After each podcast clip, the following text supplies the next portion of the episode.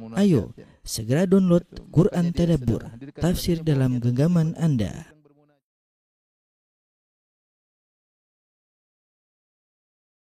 Bismillahirrahmanirrahim. Assalamualaikum warahmatullahi wabarakatuh. Alhamdulillahi ala ihsanih wa syukru lahu ala taufiqihi wa amtinanih wa an la ilaha illallah wahdahu la syarika lahu ta'ziman li sya'nih wa anna Muhammadan abduhu wa rasuluhu da'ila ridwanih.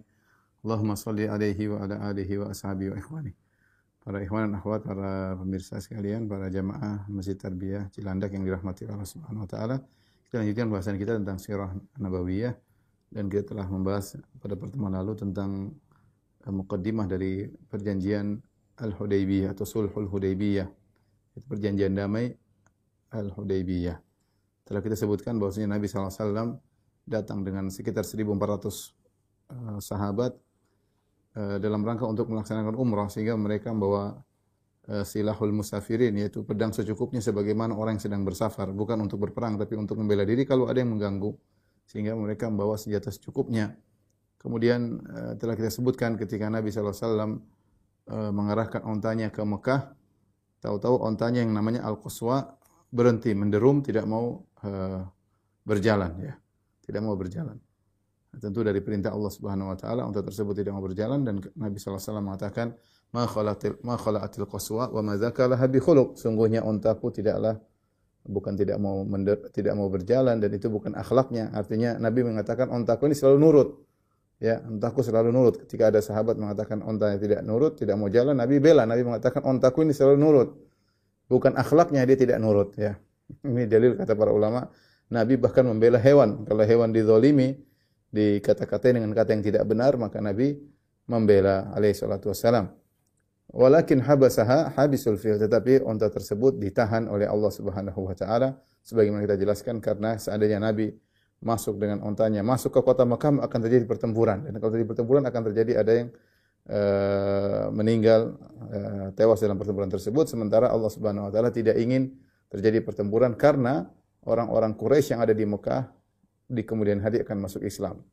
Bahkan mereka akan menjadi para mujahidin seperti Khalid bin Walid, Abu Sufyan dan yang lainnya, Ikrimah bin Abi Jahal dan banyak uh, yang mereka uh, akhirnya masuk masuk Islam.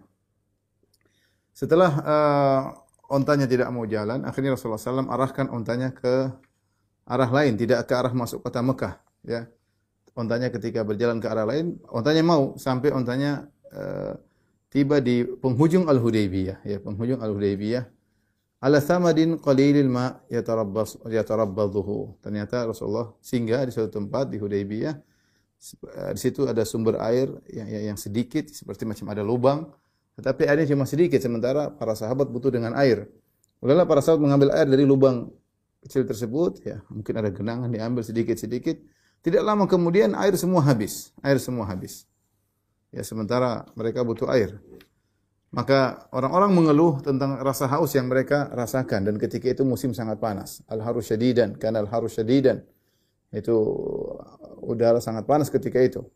Maka Nabi SAW pun mengambil uh, mengeluarkan salah satu anak panahnya dari tempat anak panahnya. Kemudian Rasulullah SAW menyuruh agar anak panah tersebut diletakkan di lubang tadi. Ya maka kemudian lubang tadi mengeluarkan air ya, dengan derasnya terus sampai orang-orang mengambil air sepuasnya sehingga mereka meninggalkan lubang tersebut. Dalam riwayat yang lain, dalam riwayat yang lain dari hadis Al-Bara bin Azib, ya, uh, maka ketika mereka uh, mengambil air dari lubang tersebut, falam natruk fiha qatra sampai tidak setetes air pun yang kami tinggalkan, semua sudah habis. Maka hal itu sampai kepada Nabi, para sahabat Uh, dalam kondisi kehausan dan air sudah habis, tidak ada sumber air. Fa'ataha, maka Rasulullah SAW pun menuju ke lubang tersebut. Fajalasa ala syafiril bi'r, maka Rasulullah SAW duduk di mulut daripada lubang tersebut, itu semacam sumur kecil. Pada abima'in, maka Rasulullah minta didatangkan air. Famad madha wa majja bi'r, maka Rasulullah SAW berkumur-kumur. Kemudian Rasulullah SAW buang ke sumur yang kering tersebut. Kami tidak lama kemudian, ya, Ternyata keluar air dari sumur tersebut, lalu kami mengambil air sampai kami hilang dahaga kami dan juga hilang dahaga onta-onta kami dan apa hewan-hewan tunggangan kami. Uh, jadi yang dilakukan adalah dua hal ya sebagaimana datang riwayat yang lain juga uh, bahwasanya Rasulullah SAW uh, ketika uh, apa namanya mendengar keluhan tentang ke keringnya lubang tersebut, sumur tersebut, maka Rasulullah SAW bisa dalam riwayatnya Rasulullah minta diambilkan air, kemudian Rasulullah SAW berwudu, kemudian Rasulullah SAW berkumur-kumur, kemudian Rasulullah SAW uh, ludahkan air ke sumur tersebut, kemudian Rasulullah SAW meminta uh, kemudian beliau mengambil anak panahnya kemudian dilemparkan ke sumur tersebut, maka keluarlah air. Dan ini mukjizat uh, dari Nabi SAW di mana air yang sudah kering kemudian keluar dengan dengan deras. Mukjizat yang kedua terjadi juga di Al Hudaybiyah. Ya. Uh, mungkin dalam di posisi yang lain disebutkan bahwasanya orang-orang dalam kondisi uh, tidak ke ke kehabisan air sementara sudah tiba uh, waktu salat ya. Maka orang-orang pun datang menuju Nabi sallallahu alaihi wasallam maka Rasulullah berkata, "Malakum ada apa dengan kalian?" Qalu ya Rasulullah, "Laisa indana ma'un bihi." Rasulullah kami tidak punya air untuk kami berwudu. Ya, kecuali wala nashrabu illa ma fi riqwatika dan kami tidak bisa minum kecuali sisa air yang ada di tempat airmu. Maka Rasulullah SAW pun uh, memasukkan tangannya dalam tempat airnya. Kemudian Rasulullah SAW keluarkan tangannya maka mengalirlah air dari sela-sela jari Nabi Shallallahu Alaihi Wasallam. Kata Jabir bin Abdullah yang meriwayatkan hadis ini, fasharibna wa tawadda'na. Kami minum, kami berwudu. Air terus mengalir di tangan Nabi Shallallahu Alaihi Wasallam. Maka ditanyakan kepada Jabir, berapa kalian ketika itu jumlah kalian? Kata Jabir, "Lau kunna mi'ata alfin lakafana." Seandainya kami jumlahnya 100 ribu maka cukup. Kunna khamsata asyar mi'ah. Kami waktu itu 1500 orang. Jadi jumlah para sahabat yang ikut serta dalam uh, perjanjian Al-Hudaybiyah dalam uh, apa namanya rombongan umrah Nabi sallallahu alaihi wasallam memang ada khilaf ada yang 1400 ada yang mengatakan 1500 sekitar itu 1400 1500 ya intinya ini mukjizat luar biasa, keluar air dari tangan Nabi Shallallahu Alaihi Wasallam. Dan ini aneh ya. Ini mirip dengan uh, mukjizatnya Nabi Musa alaihissalam ketika Nabi Musa memukulkan batu, memukul batu, kemudian keluar 12 mata air dari batu tersebut. Ya. Sampai disebutkan Bani Israel mengangkat batu tersebut, dibawa ke mana-mana. Karena kalau mereka haus tinggal dipukulkan tongkat Nabi Musa, keluar 12 keran. Dan kita tahu namanya batu bukan sumber air. Ya kalau itu batu di gunung, iya. Tapi ini batu dibawa, pukul keluar air dari mana sumber airnya itu mukjizat ya sumber bagaimana batu yang bukan sumber air yang kering tahu-tahu keluar 12 keran uh, air ini, karena dipukul dengan sebab pukulan tongkat Nabi Musa alaihissalam. Sebagian juga Nabi SAW tubuh ini bukan tempat air tapi Rasulullah SAW bisa mengeluarkan air dari sela-sela jarinya ya seperti keran ya dan ini mirip dengan mukjizatnya Nabi Musa alaihissalam. Ya. Dan sampai sekarang uh, para ulama mengatakan seperti Ibnu Taimiyah dalam kitabnya An-Nubuwat bahwasanya mukjizat anbiya tidak bisa diikuti oleh siapa pun. Karomah-karomah para wali ada, tapi tidak bisa seperti mukjizat para nabi yang di mana uh, apa namanya bisa keluar air dari tangan, bisa keluar dari batu misalnya. Ya. Ini mukjizat yang hanya dilaku, di, bisa dilakukan oleh para para nabi. Ketika keluar air dari tangan Nabi SAW, Nabi renggangkan jari-jarinya, Rasulullah SAW berkata, Hayya alal wudu, al barakatu min Allah. Silakan wudu, silakan wudu. Ini semua keberkahan dari Allah Subhanahu wa taala. Jadi Nabi SAW para sahabat nunggu di situ. Nunggu di Al-Hudaybiyah. Disebutkan juga di ketika setelah itu turun hujan ya. Turun hujan uh, Nabi dan para sahabat di Al-Hudaybiyah sehingga turun hujan Rasulullah SAW tidak menyuruh sahabat untuk sholat bareng-bareng. Mereka masing-masing sholat di tempat mereka masing-masing. Ya, Rasulullah SAW menyuruh sholat di tempat mereka masing-masing karena hujan deras ya. Di malam hari ya. Uh, Khalid Zaid bin Khalid Al-Juhani berkata, "Kharajna ma'a Rasulullah SAW amal Hudaybiyah." Kami keluar bersama Nabi SAW ketika peristiwa Al-Hudaybiyah. Fa asabana matarun zata. Maka satu malam kami ditimpa dengan hujan. Fasallalana Rasulullah SAW subha. Ya, jadi mereka mungkin salat isya di tempat masing-masing. Ketika subuh, ya uh, sudah reda hujan, maka kemudian Rasulullah SAW salat bersama para sahabat. Ya, meskipun mereka dalam safar, mereka selalu salat berjamaah. Ya, kecuali tadi hujan, maka salat masing-masing. Setelah salat subuh, hujan sudah reda. Rasulullah SAW setelah salat subuh, thumma akbala alaihi alaina biwajihi. Kemudian Rasulullah SAW balik menghadap kami. Dan itu sunnahnya imam kalau selesai salat, balik menghadap para para makmum. Kalau ada keperluan dibicarakan. Maka Rasulullah SAW berkata, Atadruna madza qala rabbukum? Tahukah kalian apa yang dikatakan oleh Rabb kalian? Kulna Allahu wa rasuluhu a'lam. Kami berkata Allah dan Rasul yang lebih mengetahui. Qala qala Allahu asbaha min ibadi mu'minun bi wa kafirun bi. Kata Allah Subhanahu wa taala, ada hambaku di pagi hari ini yang beriman kepadaku dan ada yang kafir kepadaku. Fa amma man qala mutirna bi rahmatillahi wa bi rizqillahi wa fadlillah fa huwa mu'minun bi kafirun bil kaukab. Adapun orang yang ketika ditimpa hujan dia berkata mutirna bi rahmatillah.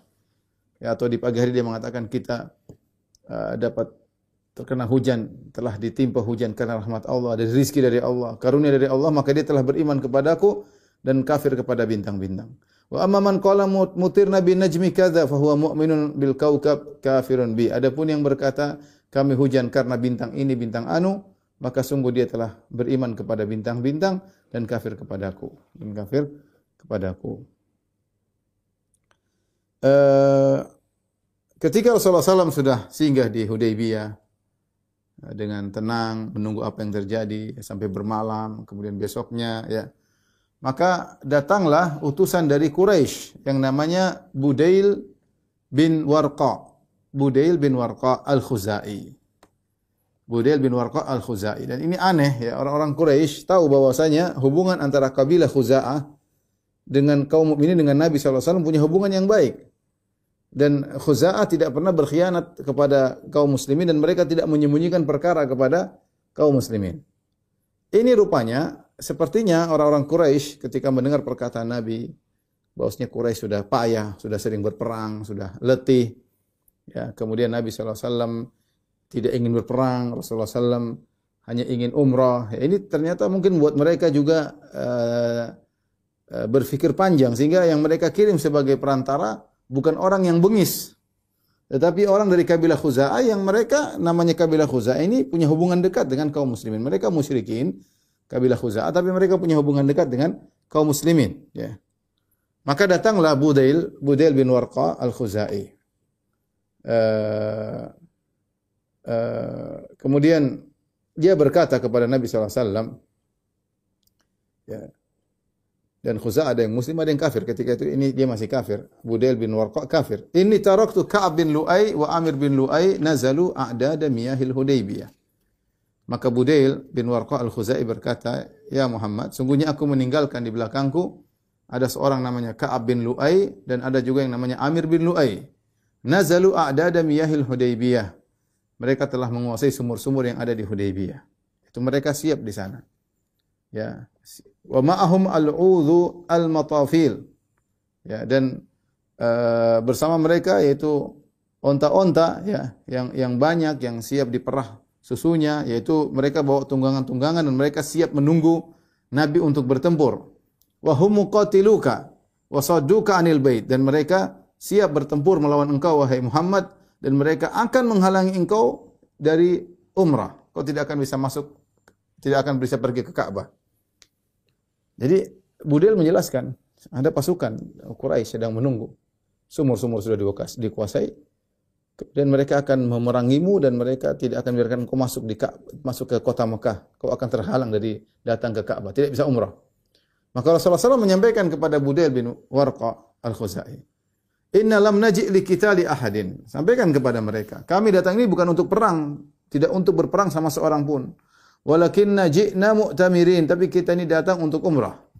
Wa inna Quraisyan qad nahakat humul harbu wa adarrat bihim.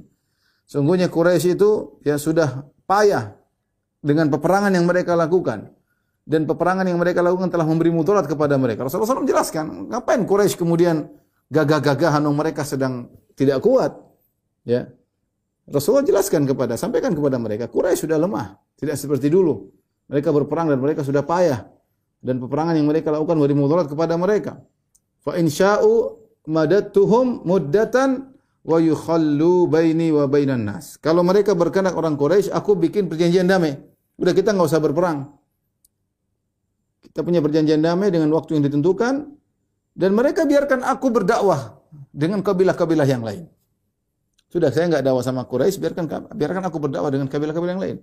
Fa in azhar fa in azharu fa in sya'u an yadkhulu fi ma dakhala fihi nas fa'alu wa illa faqad jammu.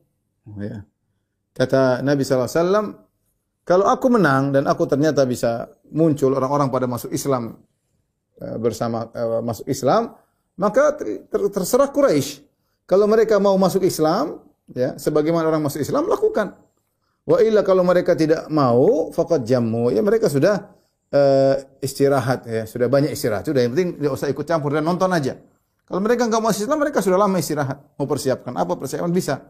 Wa in wa in wa inhum abau kalau mereka ternyata tidak mau maunya berperang sekarang tidak mau melepaskan aku berdakwah kepada kabilah-kabilah lain, mereka mau merangiku sekarang ini, apa kata Rasulullah SAW? Fawalladhi nafsi biyadihi. Demi zat yang jiwaku berada di tangannya. La uqatilannahum ala amri hat, hadha hatta tanfarida salifati. Wa la yunfidhanna Allahu amrahu. Kalau mereka tetap menghalangiku dan mereka maunya berperang dengan aku, maka demi zat yang jiwaku berada di tangannya. Itu demi Allah Subhanahu wa taala. Sungguh aku akan memerangi mereka. Sungguh-sungguh aku akan memerangi mereka di atas agamaku ini sampai leherku lepas dari kepalaku lepas dari leherku. Ya, sampai aku mati. Wala yunfidanna Allahu amrahu. Allah Allah akan menjalankan perkaranya. Nabi mengatakan demikian. Serius. Ya. Kita tidak ingin perang, tapi kalau mereka mau perang, ya kita siap, kata Nabi SAW.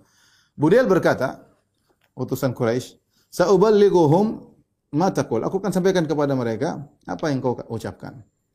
Maka kemudian Budail bin Warqa pun datang bersama teman-temannya dari kabilah Khuza'ah. Dia tidak sendirian, bersama beberapa orang kabilah Khuza'ah. Kemudian mereka datang kepada Quraisy. Ya. Kemudian dia berkata kepada orang-orang Quraisy, "Inna ji'nakum min hadzal rajul." Kami datang kepada kalian wahai Quraisy, kami baru datang meninggalkan lelaki ini yaitu Muhammad. Wa sami'nahu yaqulu qawlan dan kami telah mendengar dia mengucapkan suatu perkataan. Fa in syi'tum an na'ridahu alaikum fa'alna fa kalau kalian mau saya akan sampaikan ucapan Muhammad kalau kalian mau berkata orang-orang bodoh dari Quraisy la hajata lana an tukhbiruna anhu bi syai kami tidak butuh dengar perkataan Muhammad tidak usah sampaikan ini orang bodohnya orang Quraisy wa qala dzurra'i minhum dan orang Quraisy yang cerdas berkata hat ma sami'tahu yaqul sudah sampaikan apa sih yang dikatakan Muhammad sampaikan kepada kami maka Budil berkata, Sami itu yakul kada wa kada. Aku mendengar dia berkata demikian. Sebagaimana tadi Rasulullah SAW jelaskan.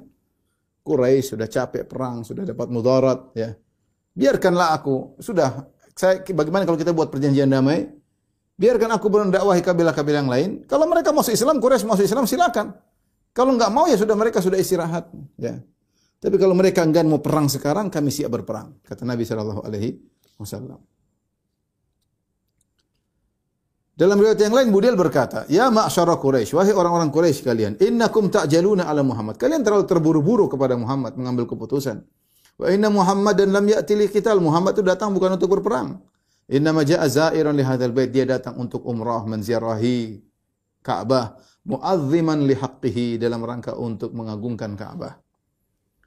Maka mereka pun nuduh Budel bin Warqa, fattahamuhum. Ini enggak beres ini Budel. Ya. Kenapa? Karena dia kabilah Khuzah dan kabilah Khuzah punya hubungan baik dengan kaum muslimin. Ya, terupanya Budel ini nyampein seakan-akan dia membela Rasulullah sallallahu alaihi wasallam. Seakan dia mengatakan ya sudah, ngapain kalian perangi Muhammad? Muhammad datang mau umrah kok dilarang-larang. Dan ini suatu hal yang tersebar di antero jazirah Arab. Bosnya orang datang untuk umrah tidak boleh diganggu. Jadi Nabi SAW punya kaidah umum atau undang-undang umum, orang yang datang untuk umrah tidak boleh diganggu. Makanya Khuza'ah mengatakan, kabilah Khuza'ah mengatakan, oh, dia datang mau umrah, kalian terlalu tergesa-gesa nuduh dia mau perang, oh, dia tidak mau perang, Muhammad, dia datang untuk umrah, ya biarin aja dia mau umrah. Ya, sebagaimana kita ketahui ini peraturan undang-undang di Jazirah Arab yang mau umrah tidak boleh diganggu. Apa kata Quraisy? Wa in kana inna maja'a. Kalau ternyata Muhammad memang datang hanya untuk umrah, fala wallahi la yadkhulaha abadan alaina anwatan wala tatahaddatsu bidzalikal arab. Kata orang-orang Quraisy, Demi Allah, mereka bersumpah dengan Allah. Demi Allah, Muhammad tidak akan bisa masuk di Mekah selama-lamanya. Dengan kekerasan tidak bisa masuk. Kami tidak mau. ya Kami tidak mau.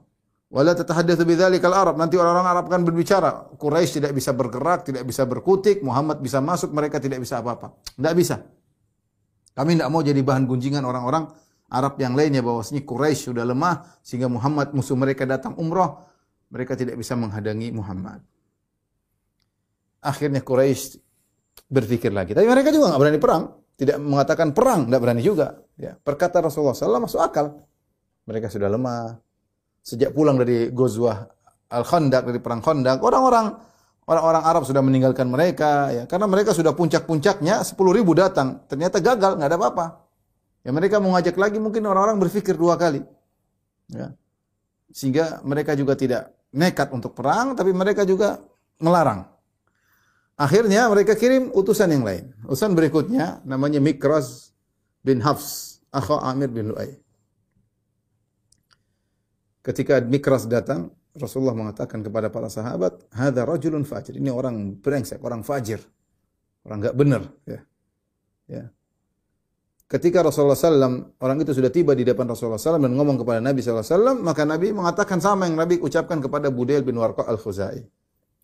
Kemudian dia pun pulang bertemu Quraisy dia mengatakan benar yang disampaikan Budel benar. Muhammad bilang kepada saya juga sama.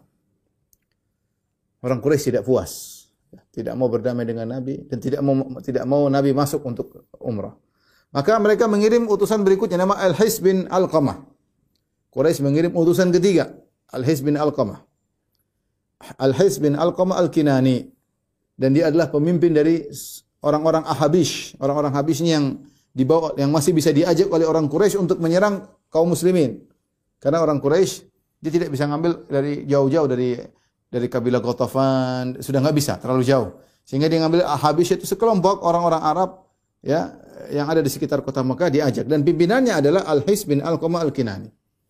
Ketika Rasulullah SAW melihat utusan Quraisy namanya Al-His bin Al-Qama Al-Kinani, Rasulullah SAW berkata, "Hadza min qaumin yu'adzimuna al-budna fab'athuha lahu." Ini orang termasuk dari kaum yang menghormati al-budun. Al-budun itu maksudnya hewan-hewan yang akan di uh, yang akan disumbangkan kepada Allah dan akan disembelih di Mekah. Dan kita sudah sampaikan Rasulullah SAW ketika hendak pergi umrah Rasulullah SAW menyiapkan onta-onta.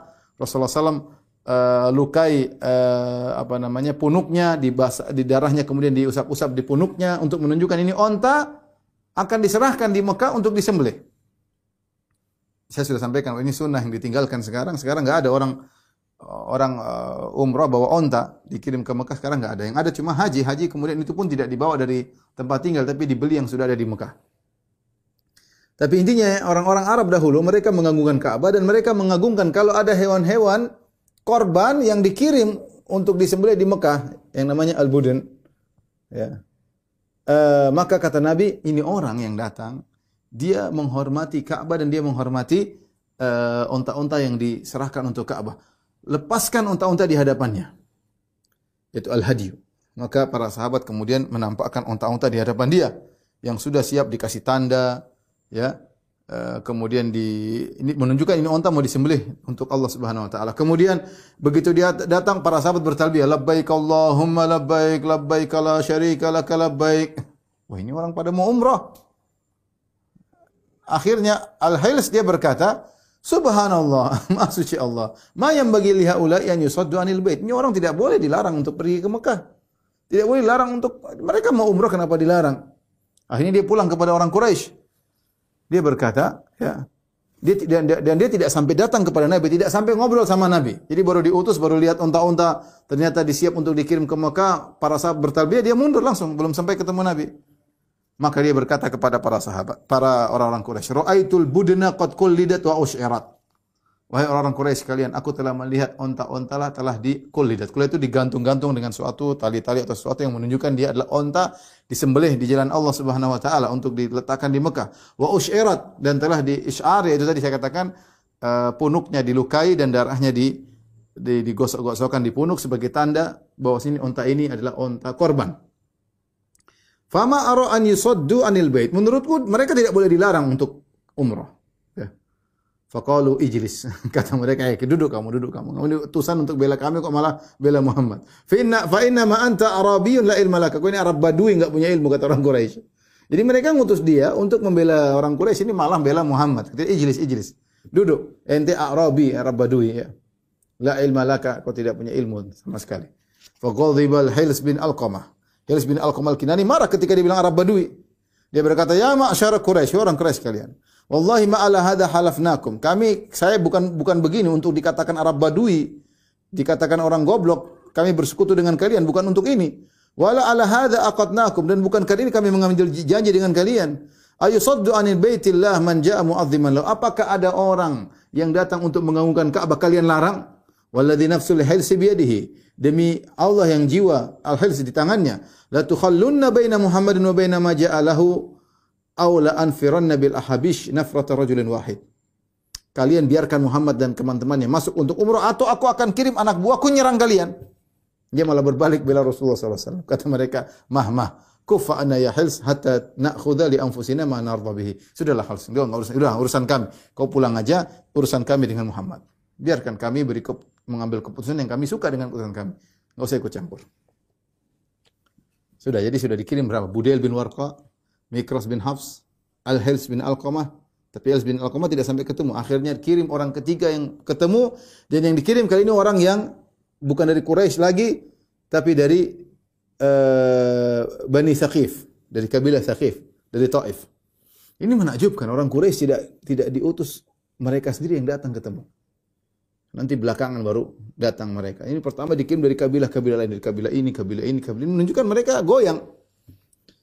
Akhirnya dikirimlah seorang bernama Urwah bin Mas'ud As-Saqafi. Siapa Urwah bin Mas'ud As-Saqafi? Urwah bin Mas'ud As-Saqafi ini adalah orang besar, terkenal orang hebat, terkenal di Taif dan terkenal di Mekah. Kita tahu Taif dengan Mekah dekat sekitar 90 kilo. Mereka ini yang pernah berkata wa qalu laula nuzzila hadzal qur'anu ala rajulin minal qaryataini azim. Mereka berkata seandainya Al-Qur'an ini turun kepada seorang yang agung di antara dua kota yaitu mereka bilang seandainya Quran ini bukan turun kepada Muhammad tapi turun, turun kepada Urwah bin Mas'ud As-Saqafi. Ini orang top sehingga mereka berangan-angan Quran jangan turun sama Muhammad, turun saja sama orang ini. Ini, ini orang hebat. Akhirnya datanglah Urwah bin Mas'ud As-Saqafi. Masih kafir ketika nanti masuk Islam dia. Dan dia berkata, "Ya ma'syar Quraisy, wahai orang-orang Quraisy kalian. Ini qad ra'aitu ma yalqa minkum min man tab'atsun ila Muhammadin idza ja'akum min at-ta'nif wa su'il su'il lafzi." Aku lihat kalian yang ngutus orang kepada Muhammad. Kalau datang kalian marah-marah, kalian maki-maki orang tersebut. Gimana sih? Kalian ngutus fulan, Budail bin Warqa, Al-Hiz bin Al-Qamah, Mikras, semuanya kalian utus kalau mereka datang kabar dari Muhammad kalian tidak setuju kalian marah-marahin mereka. Waqad araftum annakum walidun wa anni wa waladun. Kan kalian tahu aku punya hubungan baik dengan kalian. Ibuku dari suku Quraisy. Aku ini seperti anak kalian. Ya. Artinya dia menunjukkan saya ingin tolong kalian. Dan dia orang-orang hebat, terkenal. Waqad sami'tu billadzi nabakum dan aku telah mendengar apa yang menimpa kalian Quraisy berperang kalah kalah kemudian dipermalukan perang Khandaq pulang enggak ada hasilnya. Fajama'tu man ata'ani min qaumi maka aku kumpulkan orang-orang yang taat kepadaku dari kaumku. Tsumma ji'tu hatta asaitukum bi nafsi dan aku sendiri datang aku tidak mengutus anak buahku untuk bertemu dengan kalian. Aku datang sendiri agar aku ikut uh, meredakan peli, sebagai pelipur lara bagi kalian. Bela sungkawa. Mereka berkata, "Sadaqta." ma anta indana muttaham. Benar engkau wahai Urwah bin Mas'ud As-Saqafi engkau tidak tertuduh. Artinya kau baik, kami tahu, ya, kami baik. Kemudian kata Urwah bin Mas'ud "Fa inna hadha qad arada 'alaikum khuttata rushdin akbaluha."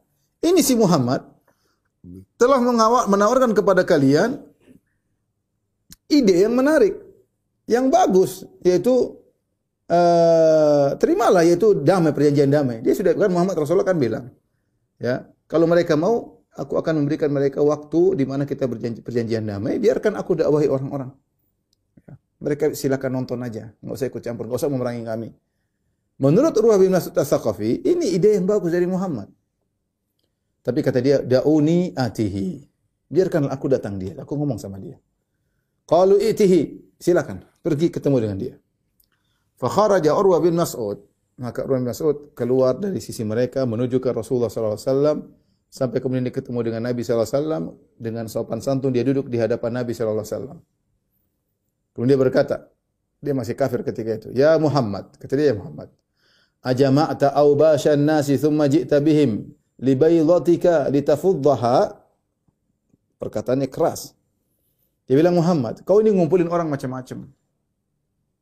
Quraisy, kaum Ansar, kau kumpulin orang macam-macam.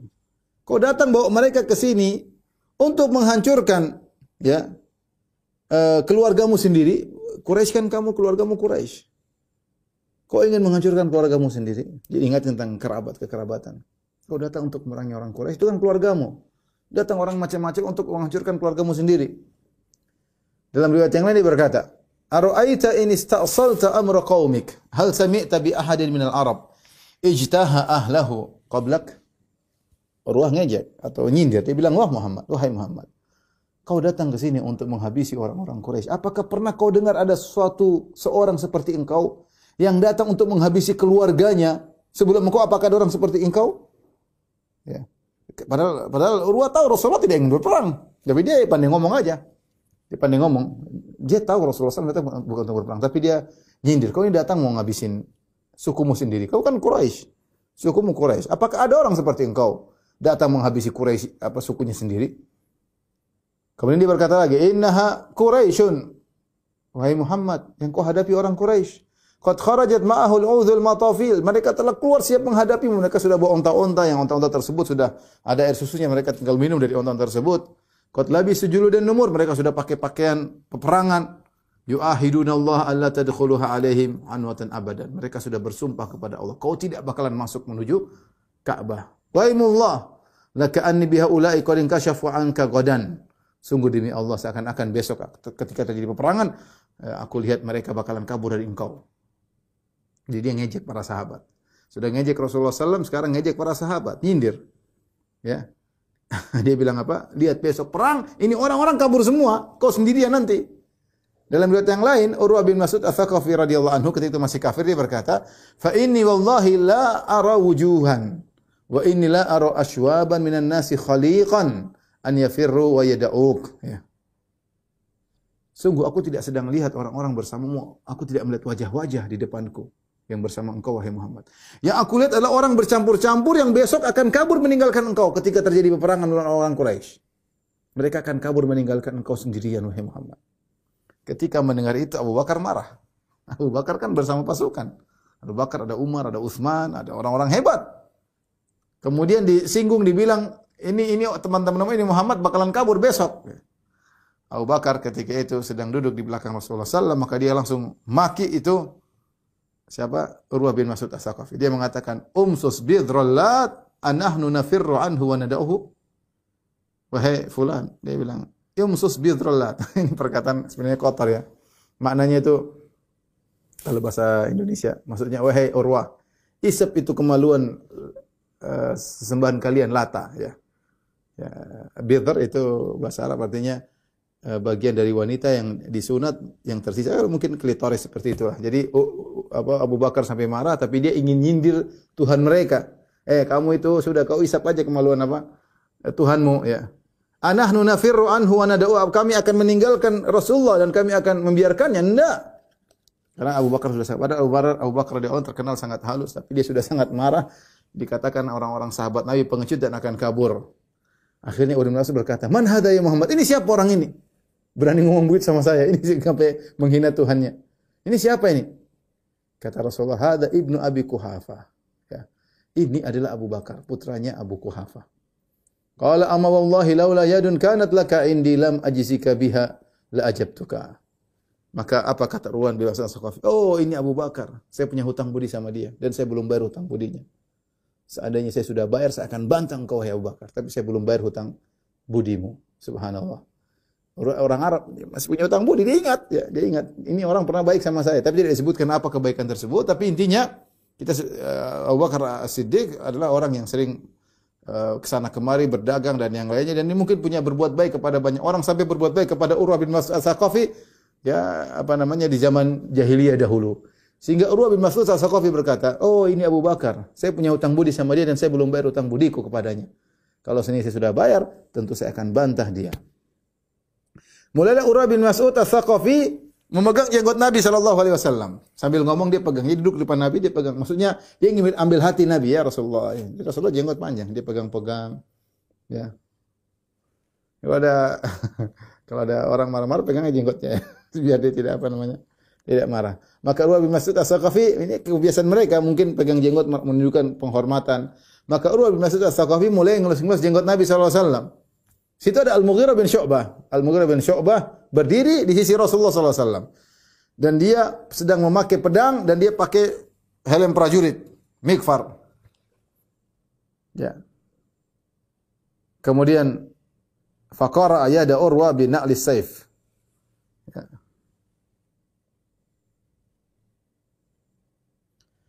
Kemudian dia pun tangannya dipindahkan pakai pedangnya ya. Jadi eh, pedangnya di dekat apa namanya? Eh, Na'li Saif yaitu al-hadida allati takunu fi asfalil kirab yaitu eh, apa namanya bagian bawah pedang, bukan bagian tajamnya. Dia singkirkan tangannya uh, Urwa bin Mas'ud As-Saqafi dari jenggot Nabi pakai pangkal pedang di pinggirin begini. Ini sangar pakai pedang bukan pakai tangan, pakai pedang. Dia berkata, "Amsik yadaka an lihyati Rasulillah sallallahu alaihi wasallam. Wallahi la tasilu ilaika." Ya. Jangan kau pegang. Pinggirkan tanganmu dari jenggot Nabi sallallahu alaihi wasallam. Jenggot Nabi tidak akan sampai kepada engkau. Jangan. Berani kau pegang, awas ini pedang. Urwah kaget. Waihak. Celaka engkau. Ma'afadzaka wa agladhaka. Betapa kasar engkau kepadaku ya. Urwah ini bukan orang sembarang. Urwah bin Mas'ud ini, saya katakan tadi orang hebat. Yang sampai orang Quraisy mengatakan, seandainya Quran turun kepada dia. Laula nuzzila hadzal Quran ala rajulin minal qaryataini azim. Jangan Quran turun sama Muhammad. Seandainya jadi Rasul ini Urwah. Kenapa dia orang besar, dia suka ke mana-mana. Dia suka pergi ke negeri Syam, ketemu dengan uh, ke, ke, ke, ke Persia, ketemu dengan Kisra, ke negeri Syam, ketemu dengan Kaisar ketemu dengan Heraklius, ketemu dengan banyak orang, orang-orang hebat. Dia sering ke sana ke sini. Tahu-tahu ada anak muda singkirkan tangannya pakai pedang. Eh, jangan pegang-pegang jenggot Nabi. Kalau pegang jenggot Nabi ini pedang kena kau. Ente kasar sekali. Siapa engkau ini? Kasar sekali kata Urwah bin Mas'ud As-Saqafi. Ketika Urwah kaget, fatabasama Rasulullah sallallahu alaihi wasallam Rasulullah sallam ketawa, tersenyum. Faqalahu Urwah. Urwah berkata, "Man hadai Muhammad?" Muhammad ini siapa? Karena dia pakai helm, kemudian tidak ketahuan. Maka kata Rasulullah SAW, Hada ibnu akhika al-Mughirah bin Syu'bah. Ini adalah cucu adikmu, cucu saudaramu, ini ponakanmu. ya Apa namanya? Eh, Mughirah bin Syu'bah ini eh, ponakanmu. Karena Urwah bin Mas'ud, As-Saqafi. Urwah bin Mas'ud, Urwah bin Mas'ud. Nah, Mughirah namanya Mughirah bin Syu'bah bin Abi Amir bin Mas'ud. Jadi kakeknya Mughirah bin Syu'bah, saudara kandungnya Urwah. Saya ulangi, Mughirah namanya Mughirah bin Syu'bah bin Abi Amir bin Mas'ud. Mughirah bin Syu'bah bin Abi Amir bin Mas'ud. Adapun Urwah namanya Urwah bin Mas'ud. Berarti Urwah itu saudara kandungnya kakeknya Mughirah. Ini ternyata yang hadangi dia pakai pedang cucunya, ya, setara dengan cucunya. Oh, kamu tuh kata kata Urwah. Eh gudar, eh tukang pengkhianat.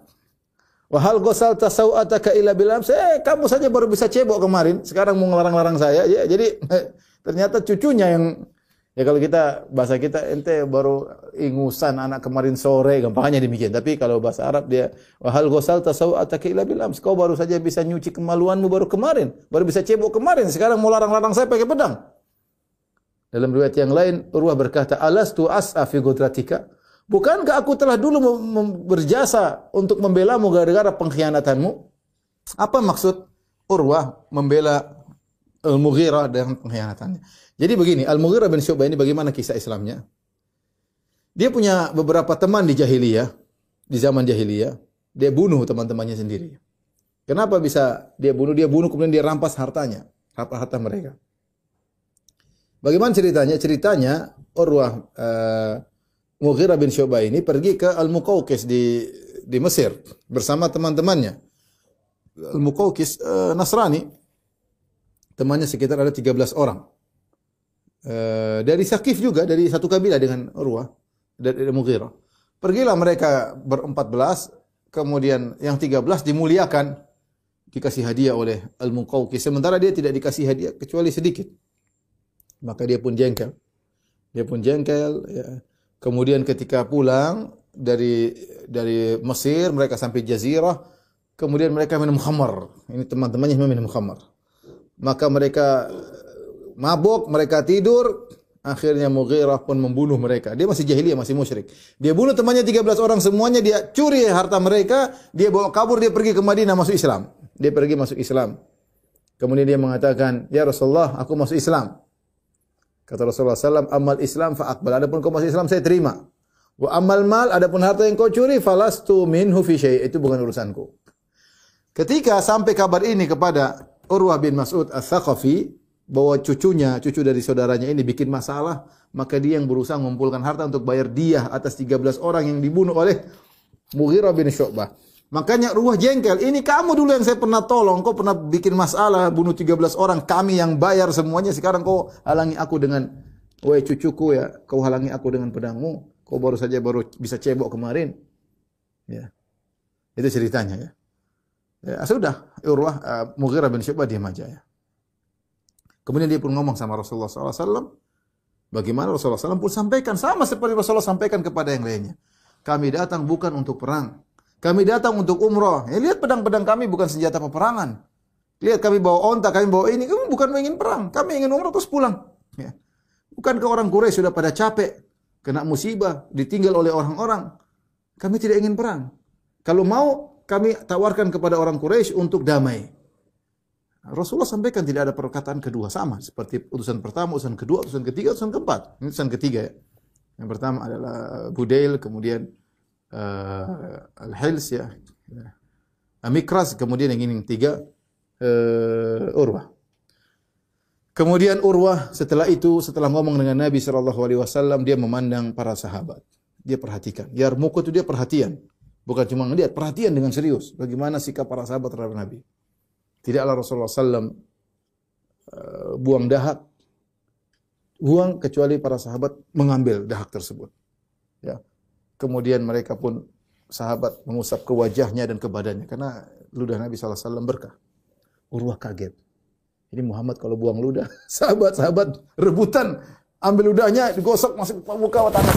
Aduh, Wa idza amarahum kalau Nabi perintahkan jadi langsung pergi. Dia nih perhatikan dia orang cerdas. Dia sudah per pernah ketemu Heraklius, pernah ketemu Kaisar Kisra, pergi sering-sering bersafar ke orang kalau kita bilang apa? Orang negarawan. Ini Urwah bin Mas'ud As-Saqafi. Jilid Muhammad dia heran. Ini Muhammad bang udah orang pada rebutan. Kalau dia nyuruh perintah semua langsung jalan. Kalau Nabi berwudu, wa idza tawaddu akadu yaqtilu ala wudu'ihi. Kalau dia sudah berwudu orang rebut-rebutan cari berkah dari bekas sampai mau perang-perang gara-gara ingin rebutan bekas wudhu Nabi sallallahu alaihi wasallam. Wa idza kalau mereka ngomong sama Nabi, khafadhu aswatahum indah, ngomong pelan-pelan, hormat sama Nabi. Enggak ada teriak ketawa ketiwi di depan Nabi, tidak. Mereka ngomong pelan-pelan, hormat kepada Nabi. Wa ma yuhiduna ilaihi nadhar ta'ziman Dan mereka tidak ada yang berani lihat Nabi langsung begini, mandang Nabi lama enggak berani, enggak ada sahabat yang berani lihat Nabi lama-lama. Kenapa?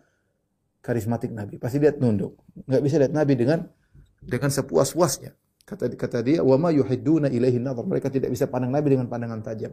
Kenapa? Karena mereka begitu mengagungkan Rasulullah sallallahu alaihi wasallam.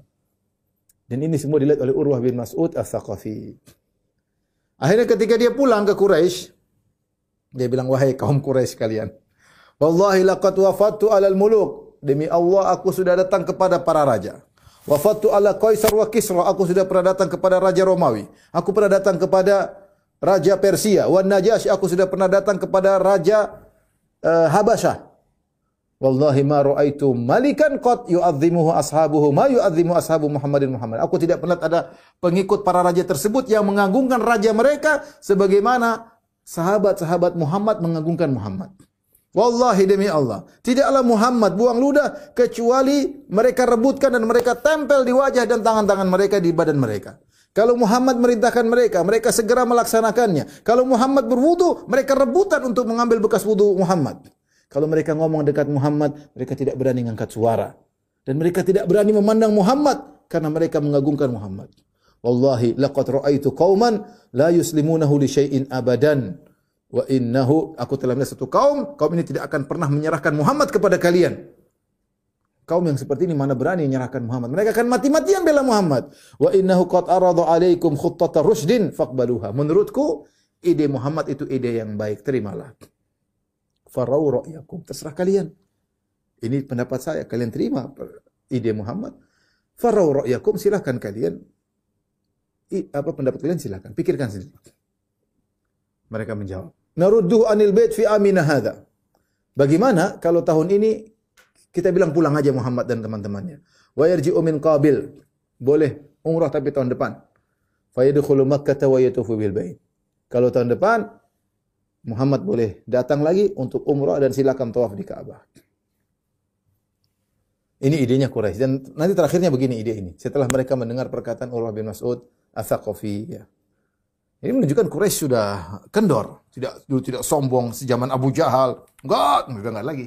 Abu Jahal udah mampus. mereka udah kalah, mereka sudah parah, mereka sudah tinggal sama kabilah yang lain. Sehingga mereka tidak harus sombong-sombong. Coba kalau ada Abu Jahal ketika itu, Fir'aunnya umat ini. Oh Muhammad perang mati enggak? Abu Jahal enggak ada. Hmm. Sehingga mereka agak melemah. Kemudian Rasulullah SAW mengirim Khiras bin Umayyah di Quraisy. Muhammad Rasulullah SAW mengirim Khiras bin Umayyah kepada Quraisy. Saya ingatkan tadi masalah bekas wudhu, masalah ludah itu pendapat yang kuat adalah kekhususan Nabi Shallallahu Alaihi Wasallam karena tidak diriwayatkan Abu Bakar demikian. Kalau Abu Bakar meludah maka orang rebutan meludah Abu Bakar. Kalau Umar meludah rebutan meludah Umar. Kalau Ali meludah orang rebutan meludah Ali bin Abi Thalib. Utsman tidak ada. Ini cuma dilakukan oleh para sahabat kepada Rasulullah sallallahu alaihi wasallam. Ya, ini karenanya apa yang saya lihat di, di sebagian uh, klip, sebagian orang kemudian suruh syekhnya meludah, kemudian dia usapkan ke wajahnya. Saya bilang tidak tidak apa namanya kurang pas karena itu khususan Nabi Shallallahu Alaihi Wasallam. Ya. Taib. Kemudian Rasulullah SAW mengirim Khiras bin Umayyah, ya, Khiras bin Umayyah kepada Quraisy, ya, untuk menjelaskan, untuk menekankan bahwasanya tujuan Muhammad kepada Quraisy. Sekarang Nabi yang kirim utusan untuk menegaskan kami ini datang ke Mekah bukan untuk perang, tapi untuk umrah, untuk ziarah, itu untuk umrah. Dan kami tidak ingin perang. Maka Khiras bin Umayyah Al-Khuzai, ini Khiras Al-Khuzai yang muslim. Dia pun naik ontanya yang dikenal namanya Sa'lab, ya.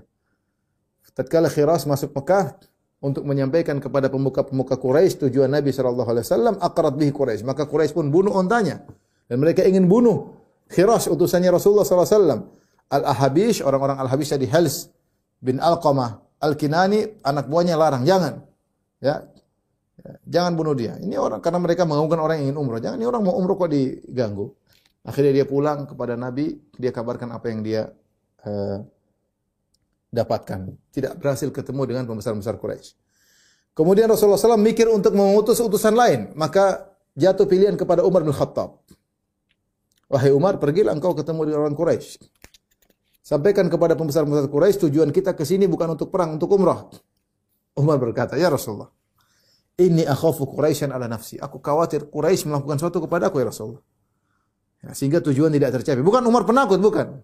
Tapi tujuan Muhammad wasallam agar mencapaikan kabar tidak tercapai karena mereka dendam kepada Umar. Umar berkata, "Walaysa bi Makkah min Bani Adi bin Ka'ab ahadun yamna'uni." Tidak ada dari kerabatku Bani Adi yang ada di Mekah yang bisa membelaku. Ya. Jangan utus aku. Kenapa kalau utus aku tujuanmu tidak tercapai? Waqat arafat Quraisyun adawati iya. Engkau kan tahu orang Quraisy sangat benci kepadaku karena dulu Umar membela Quraisy ketika dia masuk Islam, dia benar habisi orang-orang Quraisy. Ya, ketika sampai dulu sahabat tidak ada yang bisa sholat di di Ka'bah ketika Umar masuk Islam mereka bersolat di Ka'bah dijaga Umar. Yang mau melarang sini lawan saya. Jadi mereka tahu bagaimana permusuhan Umar. Sehingga Umar nanti mereka balas dendam sehingga tujuan engkau tidak tercapai dan tidak ada orang-orang dari kabilahku yang meskipun musyrik tidak ada di sana yang bisa belaku. Uh, wagil zati alaiha dan mereka tahu bagaimana sikap kerasku kepada orang-orang Quraisy. Walakin adulluku ala rajulin huwa azuminni. Tapi aku tunjukkan kepada engkau wahai Rasulullah orang yang lebih mulia daripada aku. Uthman bin Affan. Utuslah Uthman bin Affan. Karena Uthman bin Affan punya keluarga banyak di Mekah. Maka Rasulullah SAW panggil Uthman bin Affan. Maka Rasulullah utus Uthman bin Affan pergi ke Quraisy untuk mengabarkan tujuan Rasulullah SAW bahwa bahwasanya kami datang bukan untuk perang, kami datang hanya untuk umrah. Dan ini di antara keistimewaan Uthman bin Affan diutus dalam perjalanan maut masuk ke markasnya musuh dan bisa jadi dia dibunuh atau tidak. Maka Uthman bin Affan, kemudian dia masuk di kota Mekah, dia ketemu dengan seorang namanya Aban bin Sa'id Ibn al-As. Kemudian uh, Aban bin Sa'id bin al-As kemudian membonceng Uthman, kemudian dia beri pengamanan. Dan ini boleh, dia beri pengamanan. Tidak ada yang boleh ganggu Uthman. Dia di bawah, meskipun ini Quraisy, meskipun ini musyrik, tidak ada yang boleh ganggu Uthman karena dia di bawah pengamananku. Sampai dia menyampaikan uh, pesan Rasulullah SAW. Maka Utsman pun diantar sampai ke Abu Sufyan, bosnya Quraisy. Dan di sekitarnya ada orang-orang pembesar Quraisy. Maka Utsman pun menyampaikan tujuan Rasulullah ini bukan untuk apa-apa, tapi untuk umroh doang, bukan untuk perang. Ya. Tatkala Utsman sudah menyampaikan apa yang pesan Rasulullah sallallahu alaihi wasallam, mereka berkata kepada Utsman, "In syi'ta an bil bait." Utsman kalau kau mau kau tawaf luar, umrah di luar. Fatuf bihi, silakan tawaf di Ka'bah, umrah luar. Apa kata Utsman? Lihat bagaimana sahabat. Ma kuntu li af'ala hatta yatufa bihi Rasulullah. Aku tidak akan tawaf sampai Rasulullah yang tawaf di luar. Utsman tertahan tidak pulang sehingga timbul waktu itu timbul uh, isu bahwasanya Utsman dibunuh. Orang-orang Quraisy tahan Utsman, ditahan dulu, ya. Karena mereka ingin bermusyawarah ini apa yang mau disampaikan kepada Utsman kepada Nabi sallallahu alaihi wasallam dalam kondisi yang sulit ketika itu. Ya, mereka ber, ber, bermusyawarah ya. Setelah itu baru mereka uh, mengutus Utsman dengan suatu jawaban kepada Rasulullah sallallahu alaihi wasallam. Tetapi ketika mereka diskusi lama Utsman tertahan. Maka ketika Utsman enggak pulang-pulang timbullah isu hoax ya kabar bahwasanya Utsman telah dibunuh. Ya. Dan Rasulullah SAW tidak tahu kondisi. Rasulullah SAW tidak tahu ilmu gaib. Utsman dibunuh atau tidak, Rasulullah SAW tidak tahu. Tapi kondisi mengerikan. Maka Rasulullah pun berkata, tatkala timbul kabar-kabar Utsman telah dibunuh, Rasulullah berkata, "Lana berahu hatta nunajizal kaum." Kita tidak akan meninggalkan kota Mekah sampai kita perangi itu orang-orang Quraisy. Kalau Utsman dibunuh, kita perang. Kemudian Rasulullah SAW manggil para sahabat untuk berbaiat maka para sahabat pun segera datang untuk berbaiat. Itu disebut dengan baiat atau ridwan. Ini yang uh, apa namanya yang Allah turunkan ayatnya laqad radhiyallahu 'anil mu'minin idh yubayyi'unaka tahta syajarah. Sungguh Allah telah ridho kepada kaum mukminin yang mereka membayat engkau di bawah sebuah pohon. Ya. Maka orang-orang pun datang, di antaranya Maqil bin Yasar, kemudian dia pun bayat Rasulullah sallallahu alaihi wasallam. Dia orang pertama bayat Rasulullah sallallahu alaihi wasallam. Ya. Kemudian para sahabat datang bayat Rasulullah sallallahu alaihi wasallam. Demikian juga Umar ketika mendengar Rasulullah mengatakan kita tidak akan meninggalkan ini sampai kita perang lawan Quraisy. Umar sudah siap. Dia pakai baju perangnya. Sudah ini umroh bisa bisa buyar. Pakai baju perang, siap untuk bertempur, pakai mungkin pakai baju besinya. Ya, tiba-tiba dilihat orang-orang kumpul di sekitar Nabi. Ada apa ini? Ini mau perang kok kumpul di sekitar Nabi. Maka dia kirim putranya Ibnu Umar, lihat dulu ada apa. Maka Ibnu Umar pun pergi kepada Rasulullah ternyata orang sedang berbaiat. Maka Ibnu Umar pun bayat Rasulullah SAW. Kemudian dia kabarkan kepada bapaknya, wahai ayahanda orang berbayat. Maka Umar pun datang bayat Rasulullah Sallallahu Alaihi Wasallam. Demikian juga di antara yang membayat Salamah bin Al-Aqwa. Bahkan dia membayat Nabi tiga kali. Di awal-awal dia bayat kepada Nabi Sallallahu Alaihi Wasallam. Kemudian ketika orang sedang berbayat, Rasulullah panggil, bayat ya Salamah. Wahai Salamah bin Al-Aqwa, bayat kepadaku. Kata Salamah, aku sudah bayat engkau ya Rasulullah. Kata Rasulullah, bayat lagi. Ayatan, ayo bayat lagi. Dia bayat kedua kali. Kemudian setelah orang berbaiat ketiga kali Nabi panggil lagi. Nabi kasih dia uh, apa namanya? Uh, turs apa, apa uh, tameng ya. Rasulullah memberikan dia tameng, kemudian Rasulullah SAW menyuruh dia untuk baiat kata Rasulullah SAW, "Ala tubayu ini, ala tubayu ini ya Salamah." Tidakkah kau baiat aku ya Salamah? Ya Rasulullah, aku sudah baiat engkau dua kali ya Rasulullah. Kata Rasulullah SAW, "Aidan, baiat lagi." Maka Salamah pun baiat Nabi sampai tiga, tiga kali. Kemudian Rasulullah SAW membayar atas nama Uthman. Rasulullah SAW pegang tangan kanannya, Rasulullah bilang, Hadihi yadu Uthman, ini tangan Uthman. Kemudian dia pukulkan tangan kirinya. Hadihi li Uthman, ini bayat Uthman. Jadi Uthman meskipun tidak hadir, Rasulullah SAW berbayat atas nama Uthman. Kata Rasulullah, ini tangannya Uthman, dia berbayat kepadaku. Ya, dan maka meskipun Uthman tidak ikut bayat, dia mendapatkan keutamaan bayat. Bahkan Rasulullah yang mewakilinya. Luar biasa. Utsman bin Affan radhiyallahu taala anhu ya. Mereka bayat untuk apa? Mereka bayat untuk dua perkara. Bayat sampai mati membela Rasulullah SAW dan tidak bakalan kabur. Itu bayat para sahabat. Mati dan tidak apa tidak bakalan kabur sampai mati sampai titik darah penghabisan membela Rasulullah SAW. Tidak ada yang kabur. Bayat kematian luar biasa. Ya. Semua membayat Rasulullah kecuali satu orang. Dari 1.500 orang tersebut, satu orang yang tidak bayat. Namanya Al-Jaddu bin Qais. Al-Jaddu bin Qais munafik. Dia di Bani Salimah. Dia munafik. Dia tidak mau bayat kepada Nabi. Dia sembunyi di balik ontanya. Dipanggil untuk bayat, dia enggak mau. Sampai para sahabat datang, Hai Jad bin Qais, ayo bayat Rasul akan mohon ampun kepada engkau. Dia mengatakan, La an ajida, la an ajida dhalati ahabu ilayya min an yastaghfir li sahibukum. Aku ketemu dengan ontaku yang hilang lebih aku sukai daripada teman kalian maafkan mohon ampunan untukku. Enggak, dia enggak mau membayar. Dia munafik. Dari Bani Salimah. Ya. Sampai Rasulullah SAW berkata, La yadkhulannal jannata man bay'a tahta syajarati illa jamal ahmar. Semua yang bayatku di bawah pohon, semuanya akan masuk surga kecuali Jad kecuali Jad bin Al-Qais, pemilik onta merah tersebut. Dia punya onta yang putih yang disebut onta orang bilang onta merah. Ya, dia tidak membayat Rasulullah sallallahu alaihi wasallam. Siapakah Al-Jad bin Qais ini? Al-Jad bin Qais dari Bani Salimah, dari kaum Ansar. Bani Salimah itu di mana? Bani Salimah itu kalau kita ke Madinah tinggalnya di Masjid Kiblatain, itulah kampung Bani Salimah. Makanya dia mengatakan masjid namanya Masjid Bani Salimah. Tempat tinggal mereka agak jauh dari Masjid Nabawi. Ya. Mereka satu kelompok Bani Salimah yang tempat tempatnya sekarang dibangun Masjid Al-Qiblatain.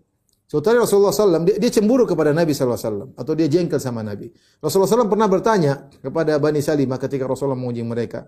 Man sayyidukum ya Bani Salimah? Siapa pimpinan kalian wahai Bani Salimah? Maka mereka menjawab, Jaddu bin Qais. Ala anna nubakhiluhu. Dia pemimpin kami ya Rasulullah. Dia hebat dalam segala, cuma dia pelit. dia pelit. Kemudian kata Rasulullah SAW perhatikan. Wa ayudain adwa minal bukhal. Penyakit apa yang lebih parah daripada pelit? Hati-hati, pelit itu penyakit paling parah. Tidak pantas menjadikan seorang menjadi pemimpin. Bal sayyidukum akhirnya Rasulullah angkat pemimpin yang lain. Bal sayyidukum Amr bin Jamuh. Yang jadi pemimpin kalian Amr bin Jamuh. Ini mungkin yang bikin saat uh, Ja'ad bin Qais, Ja'ad bin Qais jengkel. Rasulullah lengserkan dia, Rasulullah ganti dengan Amr ibn Jamuh. Kenapa? Karena dia pelit. Ya. Uh, Rasulullah SAW tadi telah muji orang-orang yang berbayat. Kata Rasulullah SAW, La yadkhulun naru ahadun mimman bayat tahta syajarah. Tidak seorang pun masuk neraka yang membayat di bawah sebuah pohon. Bahkan dalam sebagai, sebagai riwayat kata Nabi, Antum khairu ahli ardi. Kalian adalah uh, penduduk, penduduk bumi yang terbaik. Berapa jumlah mereka? 1.500. Kecuali satu orang saja itu yang masuk neraka, Jad bin Qais karena dia munafik. Perhatikan ini, 1500 kata Nabi semuanya masuk surga. Kemudian datang orang Rafidah, orang Syiah mengatakan semua sahabat masuk neraka kecuali empat atau berapa orang. Kebalik. Rasul bilang semuanya masuk surga, kata mereka enggak, semuanya masuk neraka. Abu Bakar, Umar, Utsman paling pertama masuk neraka. Rasul bilang mereka Rasulullah mengatakan mereka masuk surga, kata mereka, kata orang Syiah, semuanya masuk neraka kecuali empat orang. Ya. Sampai ada seorang namanya Hatib bin Abi Balta'ah. Hatib bin Abi Balta'ah ikut perang Badar dan dia juga ikut serta dalam perjanjian Hudaybiyah. Suatu hari mungkin mungkin dia berbuat salah kepada budaknya, ya. Maka uh, budaknya datang kepada Rasulullah SAW mengeluh. Dia berkata, "Ya Rasulullah, la yadkhulana hatibun nar." Ya Rasulullah, ini majikanku bakalan masuk neraka ya Rasulullah. Kata Rasul, "Kadzabta kau dusta la yadkhuluha." Majikanmu Hatib tidak bakalan masuk neraka. Kenapa? Innahu syahida Badran wal Hudaybiyah. Dia pernah ikut perang Badar dan dia ikut dalam perjanjian Huday dalam apa? Uh, Baiatur Ridwan. Dalam Baiatur Ridwan. Dan ini keutamaan para sahabat yang sangat uh, mulia ya karena uh, mereka membayat di bawah sebuah pohon. Bagaimana nasib pohon tersebut? Bagaimana nasib pohon tersebut? Ini pembahasan kita terakhir malam hari ini. Uh, pohon tersebut disembunyikan lokasinya oleh Nabi sallallahu oleh Allah Subhanahu wa taala ya. Dari Sa'id bin Musayyib dari ayahnya dan dia termasuk orang-orang yang membaiat Rasulullah sallallahu alaihi wasallam ya. E, di bawah sebuah pohon. Dia berkata ittalaqna fi qabilin hajin. Ya. Kami pun datang tahun berikutnya ya menuju Mekah. Tahun berikutnya fa khafiya alaina makanuha. Maka kami bingung tempat kami berbaiat kepada Nabi Fa in kanat buyinat lakum fa antum ma'lam. Kalau dijelaskan baik kalian tentu kalian lebih tahu. Tapi kami lupa. Kami yang bayat Nabi kami lupa di mana posisi pohon. Al Imam Al Bukhari juga meriwayatkan dari Ibnu Umar. Perhatikan hadis yang agung. Ibnu Umar berkata, dan dia juga ikut bayat tadi. Dia bayat bahkan sebelum Umar. Dia mengatakan raja'ana minal amil muqbil. Tahun depan kami balik lagi untuk umrah. Ya. Nanti akan kita bahas namanya umrah al-qadhiyah. Kata kata Ibnu Umar, "Famajtama aminna itsnan ala syajarah." Tidak ada dua orang di antara kami yang sepakat di mana lokasi pohon. Kami bingung semuanya. Allati bay'ana tahtaha yang kami pernah bayat, kami bingung di mana tempatnya. Tidak ada orang sepakat di sini. Semua khilaf, ada yang mengatakan sini, mengatakan sini. Allah Allah hilangkan lokasinya. Apa kata Ibnu Umar? Fakanat rahmatan min Allah. Menghilangkan posisi pohon tersebut dan rahmat dari Allah Subhanahu wa taala. Ibnu Hajar Al-Asqalani ketika mengomentari ini, dan ini juga di, banyak ahli hadis seperti Ibnu Battal, Ibnu Hajar mengatakan wal hikmah min ikhfaiha. Adapun hikmah kenapa dikatakan rahmat bagi Ibnu Umar? Ibnu Umar mengatakan ini Allah membuat kita lupa di mana posisi pohon adalah rahmat. Saya ulangi, Ibnu Umar berkata, Allah membuat kita lupa di mana posisi pohon adalah rahmat dari Allah. Kenapa? Apa kata kata Ibnu Al-Hafidz Ibnu Hajar dalam dalam Fathul Bari? Hikmahnya Allah yahsula biha iftit, ifti, iftinan atau iftitan lima waqa'a tahtaha minal khair. Jangan sampai terjadi fitnah karena kebaikan yang pernah terjadi. Falau baqiyat karena orang Rasulullah pernah membayar sahabat di situ. Falau baqiyat lama umina ta'zim ba'dil juhal. Kalau pohon tersebut masih ada, maka bisa jadi ada orang-orang goblok yang akan mengganggukan pohon tersebut. Hatta rubbama afdha bihim ila i'tiqadi anna laha quwwatun naf'in. Dan bisa jadi mereka punya keyakinan nanti ini pohon punya kekuatan untuk beri manfaat dan beri mudarat. Kama narahul ana musyahadan fima huwa dunaha. Bahkan kami yang lihat sekarang jangankan pohon tersebut ada sebagian perkara-perkara yang lain orang-orang punya keyakinan dan ini kesyirikan. Ini kesyirikan. Maka Allah menghilangkan pohon, tadi di mana lokasinya dan kata Ibnu Umar ini rahmat dari Allah Subhanahu wa taala agar orang tidak terfitnah dengan pohon tersebut, khawatir diagungkan, khawatir disembah. Kemudian di zaman Umar bin Khattab radhiyallahu anhu ada isu-isu itu pohonnya orang pada menyangka itu pohon yang pernah dijadikan nabi untuk uh, membaiat para sahabat padahal para sahabat semua sudah lupa di mana posisinya. Allah hilangkan. Tapi ada yang diduga sehingga mereka mulai datang ke pohon tersebut. Ya. Eh, orang-orang uh, pada datang. Mereka sholat di pohon tersebut, perhatikan. Kata Ibn Umar, "Kana nasu ya'tuna syajarata allati yuqalu laha syajarat ridwan." Orang-orang datang kepada sebuah pohon yang dianggap sebagai pohon ridwan, allati bui'a tahtaha. Yang Rasulullah pernah membaiat para sahabat di bawah pohon tersebut. Fayusalluna indaha. Mereka salat di pohon tersebut. Apa yang dilakukan? Apakah Umar kemudian melestarikan? Jadi cagar budaya? Enggak. Fabalagha dzalika Umar bin Khattab. Kabar itu sampai kepada Umar bin Khattab, fa'au'adahum fiha wa amara biha faquti'at. Maka Umar pun menyuruh dipotong pohon tersebut. Pohon tersebut dipotong. Kalau tidak seandainya pohon tersebut diabadikan, maka kata akan dibuat kubah, dibuat macam-macam, orang-orang akan bersafar ke pohon tersebut. Kasihan orang-orang yang tidak ngerti bagaimana cepatnya keterkaitan mereka dengan benda-benda ya. Wallah alam bisawab ini saya bisa sampaikan kurang lebihnya saya mohon maaf. Wabillahi taufiq Assalamualaikum warahmatullahi wabarakatuh.